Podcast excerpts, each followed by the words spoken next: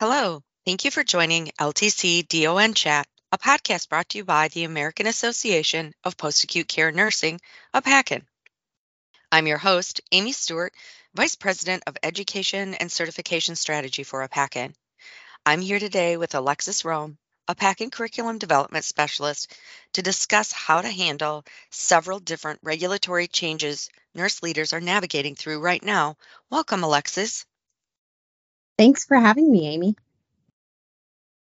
Alexis, there's so many regulatory changes facility leaders are processing right now, including the changes made to Appendix PP guidance to surveyors in October of last year, and the announcement of the enhanced enforcements for infection control deficiencies released by CMS in March of this year. But it doesn't stop there. Significant changes are happening to the MDS this October, and the PPS proposed rule that dropped in April also contains significant changes to the SNF VBP and SNF QRP programs. I know our listeners are probably feeling overwhelmed. So, where do they begin? Well, I really appreciate this question because it gives me the chance to reassure everyone listening that they are not alone and that feeling overwhelmed is perfectly normal right now. There is a lot going on that you just mentioned. The AAPACN team is here for you, and we will do everything we can to help you. So, thank you for giving us the opportunity to support you through all of these changes. I'm one of these people that takes my moment to freak out, and then it's time to get to work. And the first thing I do is set priorities because the reality is there is only so much time in the day and it doesn't do any good to spread everything so thin that you can't make any meaningful progress. I remind myself that if everything is important, then nothing is important. I also delegate what I can or ask for help from others with the knowledge to break down the changes and give me guidance.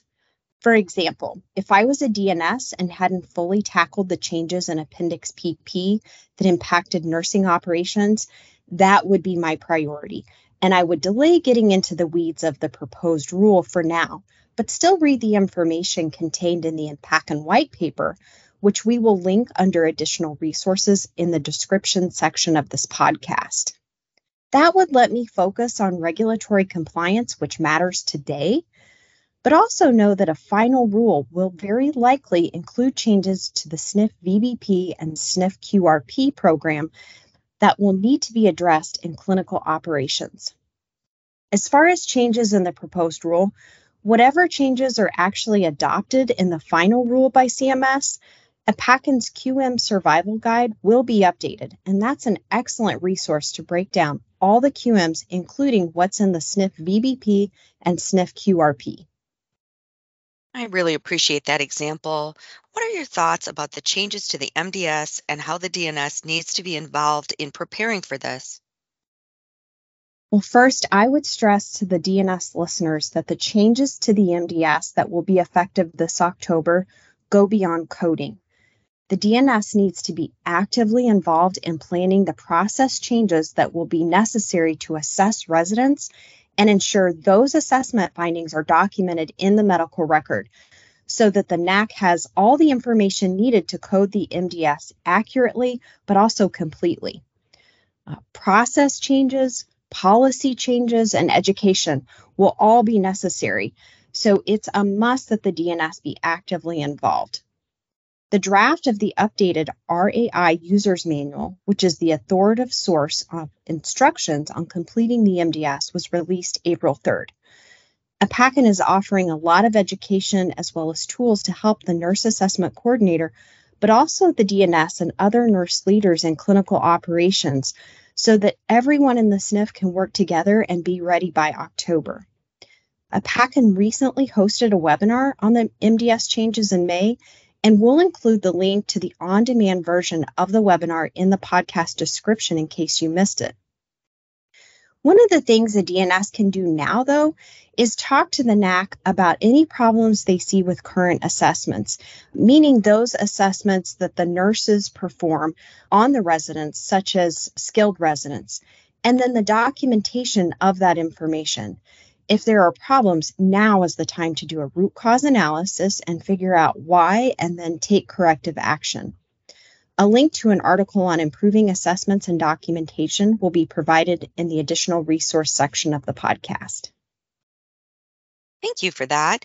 I want to go back to survey compliance because you mentioned in the beginning that would be a priority for the DNS right now. It has come to my attention that some facilities are paying extremely high civil money penalties or CMPs, and others are sharing that they are very concerned about the potential of high CMPs interfering with their ability to operate.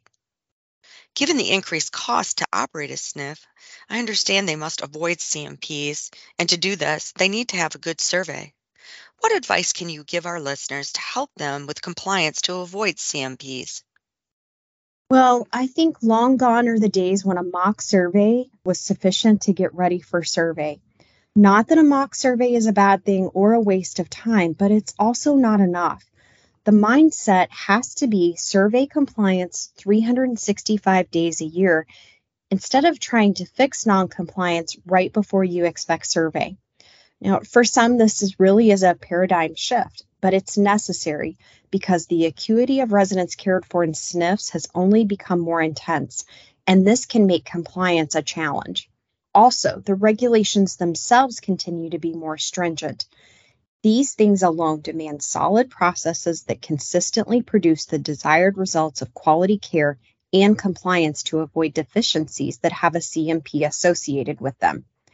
It sounds simple when I say regulatory compliance has to be ingrained in operations, but in reality, it requires a very intentional and planned approach.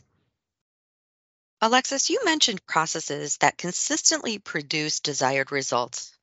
Can you give us an example of this and explain it a little bit more? Sure.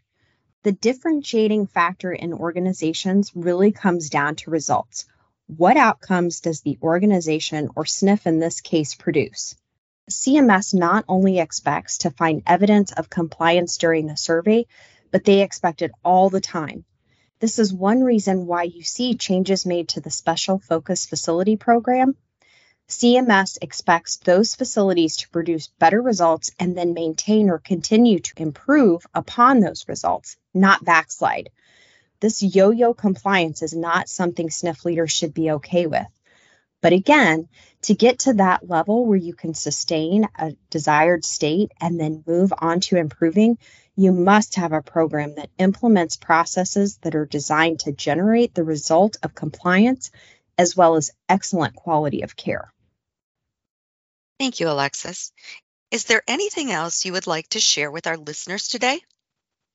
Yes, I am very excited that this month AAPACN will offer the Survey Preparedness Program. It's a customizable program that will help facility leaders adopt the mindset of ongoing survey compliance and ingrain it into their operations. I'm very excited about the Survey Preparedness Program too. It's going to be a great program for our listeners. We'll include a link to more details about the program in the podcast description. AAPACN will also release the FTAG library in this month, which is a library of on-demand mini webinars that break down FTAGs and reviews key areas for noncompliance and actions the facility can take to get back into compliance. Thank you for this great information, Alexis. Thank you for having me, Amy. It was my pleasure.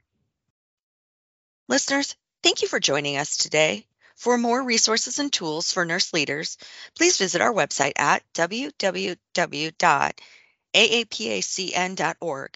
To ensure you never miss an episode, subscribe to the LTC DON Chat podcast.